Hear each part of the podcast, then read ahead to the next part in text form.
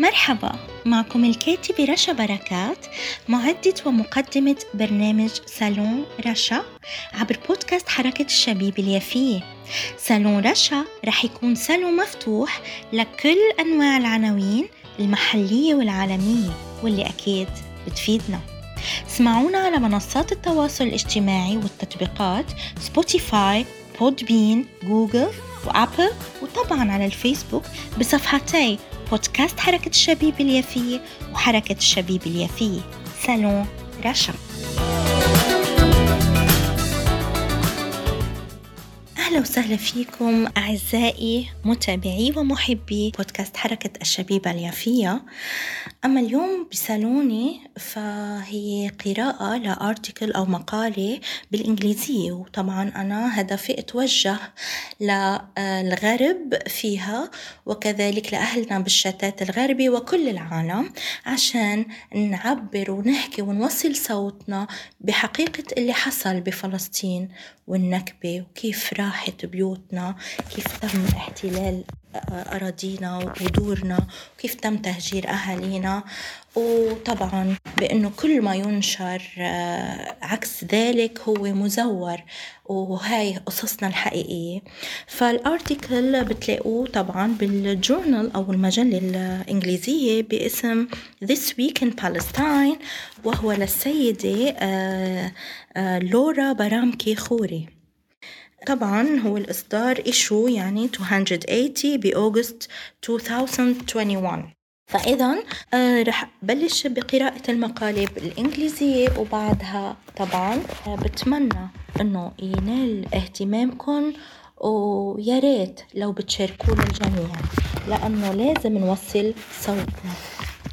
عنوان المقالة How I Left Jerusalem by Laura Baramki Khoury.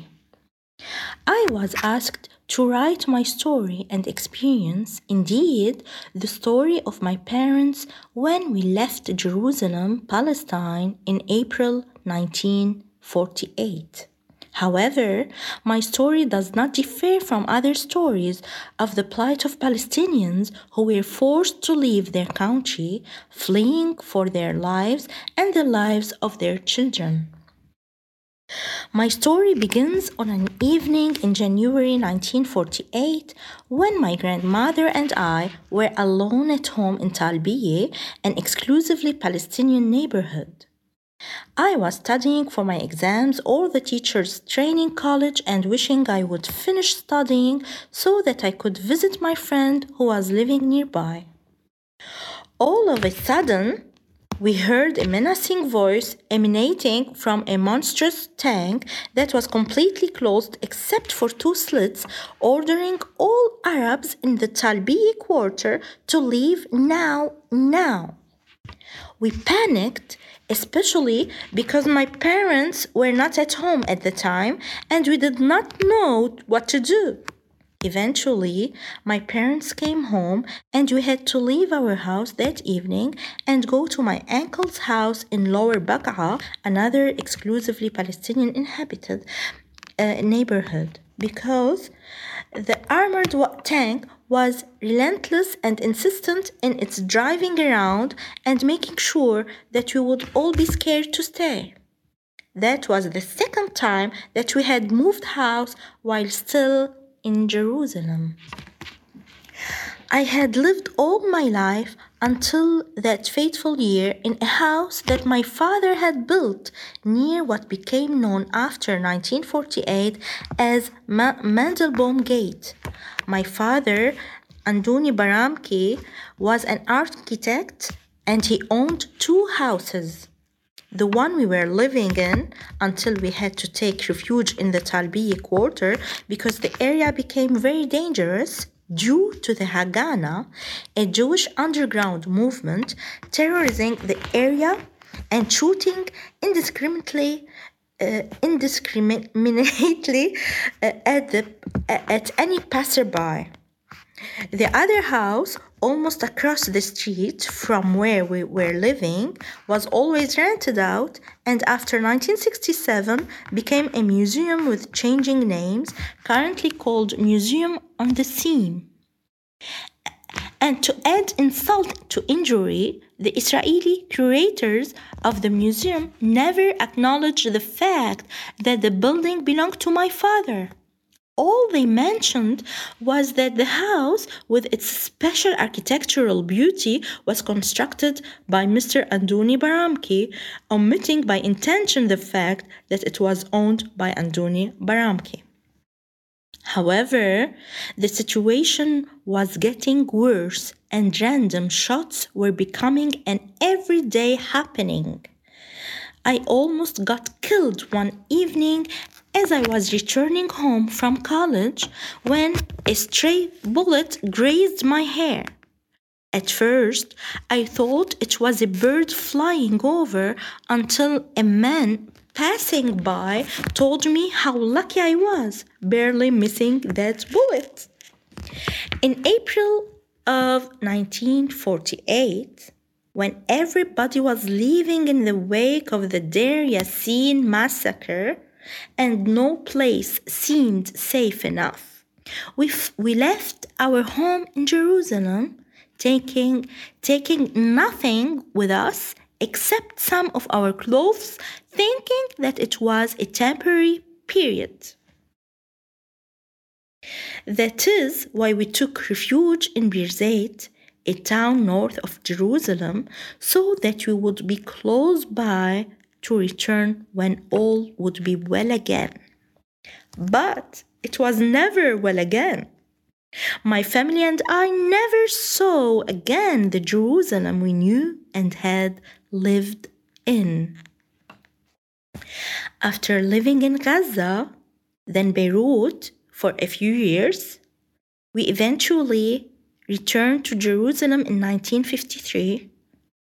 What we found was a destroyed city, a city with its soul gone. Our families and friends were no longer there. Our homes were full of bullet holes, all run down and neglected. I mourned for my youth that was lost in Jerusalem. Oh, how I had yearned to be a young adult in Jerusalem after finishing boarding school in 1947. I longed to live all year round in my city, wondering what my life would have been like. I was just about to be on the threshold of a new teenage life, full of expectations, of romance if you like, or just plain living.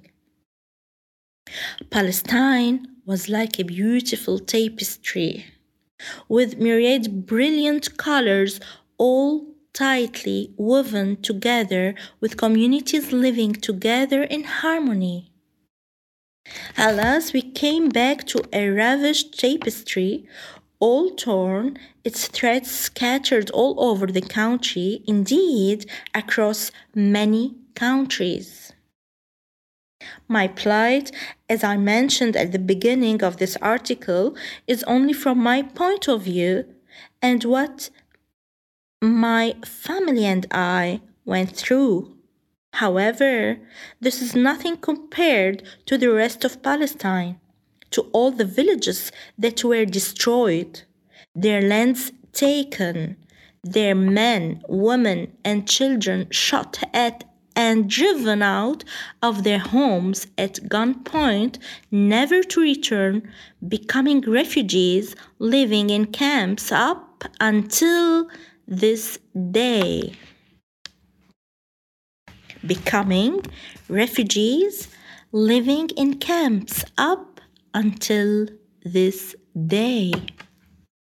Not to mention the indelible trauma that all the families of my parents' generation suffered as they had to leave their homes, their work, and all their achievements behind, as well as their dreams for their children. It was like a huge tsunami that happened and obliterated everything that ever was, except that this tsunami was man-made by evil people with the collaboration of other countries, not least the British, who thought our country was theirs to give away and divide. But of course, the British did this everywhere they ruled. We will never forget, and our stories will continue to be passed on from one generation to the next, and someday justice will prevail.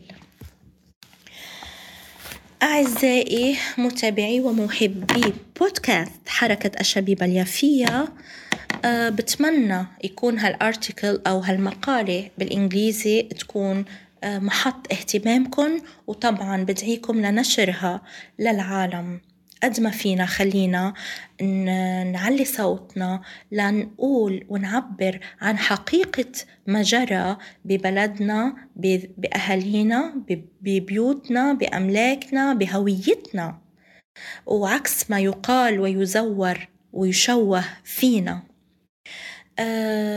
خلينا كلنا نجتمع على كلمة لصالحنا، لصالح شعبنا، لفتح كل التزويرات اللي عم نشهدها واللي عم ينلعب عليها عبر الرأي العام العالمي. وبتمنى إنه هالعمل يكون مفيد لإلنا، لقضيتنا، ولا يعني بالنسبة للمطالبة بإعادة حقوقنا ببلدنا وهويتنا. طبعا أنا بلقاكم بحلقات جديدة من برنامجي صالون رشا عبر بودكاست حركة الشبيبة اليافية، وطبعا تقدروا تتابعونا، تتابعوا كافة برامج بودكاست حركة الشبيبة اليافية عبر التطبيقات والتواصل الاجتماعي مثل فيسبوك، بودبين، سبوتيفاي، أبل وجوجل، وطبعا عبر صفحتي بودكاست حركة الشبيبة اليافية وصفحة حركة الشبيبة اليافية. سلام رشا.